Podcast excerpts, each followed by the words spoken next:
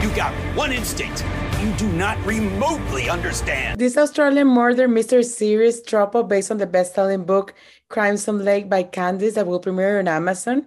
I believe this series has a lot of unexpected events, secrets, broken characters, and many unpredictable things going on. What else can the audience expect from Troppo? What is Troppo means exactly? So basically, Troppo means to lose your mind in the heat. So um, obviously, shooting in far north Queensland, there is something about the heat that makes people go crazy. Uh, and so, which is opposite from the United States or this side of the world. We're on the other side of the equator. So when the more, so when we hear heat, we think south.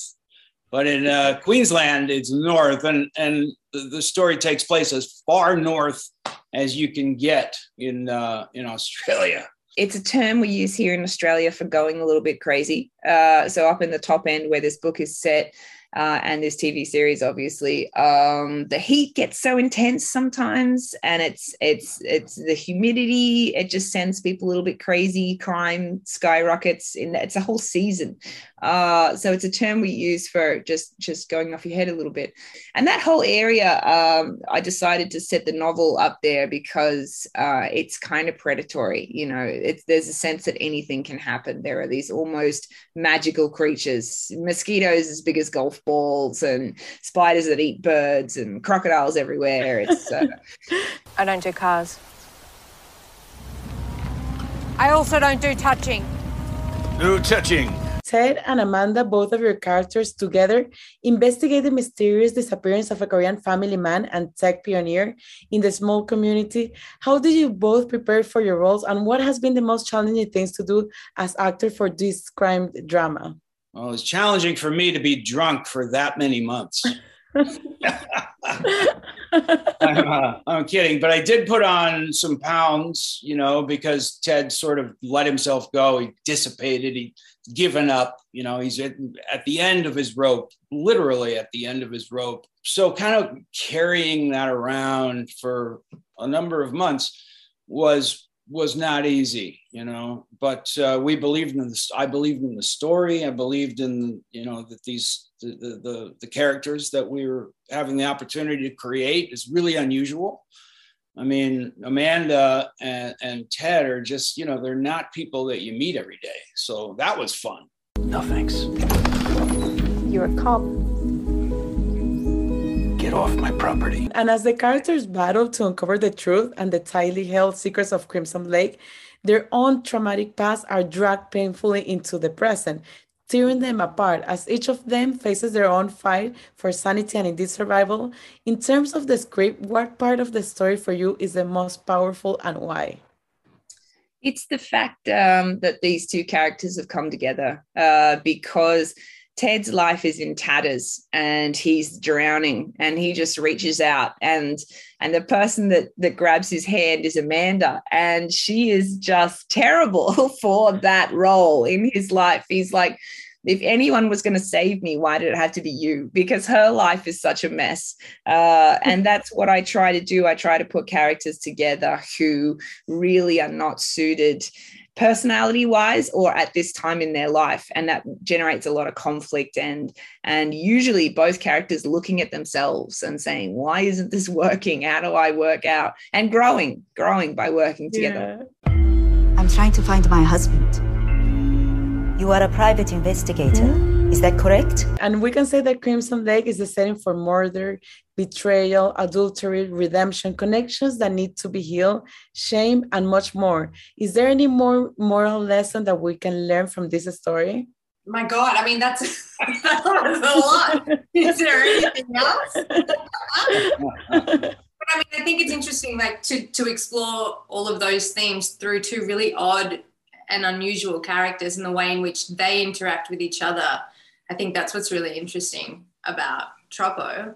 And then people yeah. who are really broken in a way that makes one reassess what their life means, who they are, what it's about, you know, and and they're very different people, but they're they're the, in one way the only people that they can actually connect with because they've both experienced that break in in your life where your life is never going to be the same again from this moment on. And whatever that traumatic event was ultimately doesn't really matter when when when the outcome is the same you know Mm-hmm. that they and they are in their own way trying to seek a sense of not only redemption but who am i you know? Yeah, what, is, what is what is my what why am i here I think there's prejudice. There is assumptions because uh, Ted's life is ruined by this accusation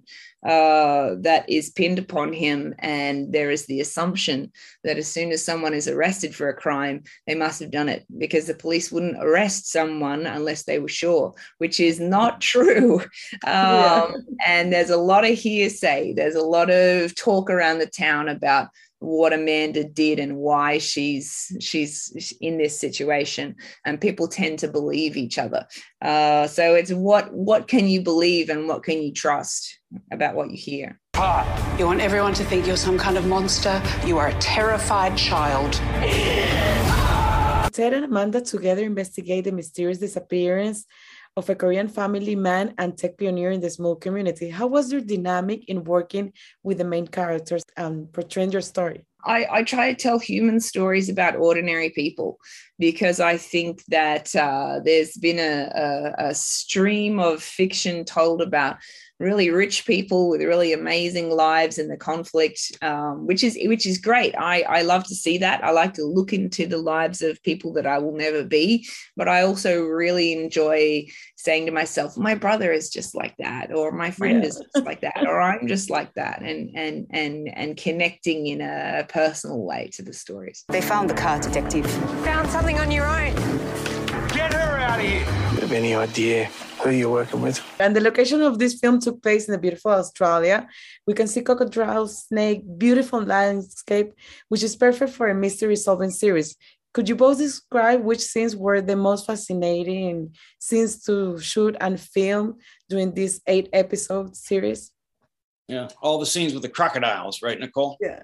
yeah i mean honestly like shooting out in in the wild in nature was really interesting and it was um, it really helped to find like to create sense of place as well i think. Like being out in in the elements was yeah it was really awesome. And the geese!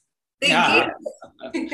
Yeah we had a lot of animals on this show and it, and it is and australia is famous for like every deadly animal in the world is in australia it seems like and and that became a part of the fabric of the show and i thought that was really cool I actually was locked down for the whole shooting of this in Oh, wow. Sydney. So I couldn't get to it. I know I was devastated. That's They why we needed- Zoom. yeah, that is like the number one reason we need a season two, so I can get there and see. Uh, but you know, I saw a lot of the raw footage, and I saw how much dealing with the geese Thomas Jane had to do, and I was nervous about it because I was thinking, why did I pick geese? They can be so aggressive, uh, but it Yeah. seemed to get on with the birds really well. Uh, so I was happy about that. Yeah, he's an animal man, as it as it as it appears. Just like that, charges went away, along with the only chance to clear my name. There's been another killing and you're poking your nose in it. And Troppo consists on eight episodes. Which of all of these episodes for you for you is your favorite and why? Oh man, that's hard. Probably, I think uh, you you start getting flashbacks into Ted's story and what happened with Ted in about episode four. And I think in episode four, you really understand how the loss of this man has affected. You know, both the, the, the missing tech genius uh, and also Ted from his family, how it's affected everyone. I think it's a, it's an episode full of feels. Thomas played Ted, an ex cop accused of a crime that he didn't commit, hiding out in the far north Queensland. He's recruited by a private investigator, Amanda, which is played by Nicole. How would you describe the relationship be- between the two of them? Chaotic. She's incredibly annoying and she really has to grow on you and his uh his life is a mess so he really is trying to get rid of her. In the novel, he's he's he's intrigued by her, but really, I don't need this. I don't need this mess of a person in my life right now. Um, and she just sticks on to people, you know, like a, a parasite. She's like, "Hey, I found a new person," because she's she's lonely. I think it's hard for her to admit that she's lonely. So their relationship is chaotic. They really have to learn how to be with each other, and I think that's that's that makes for fun writing and fun viewing.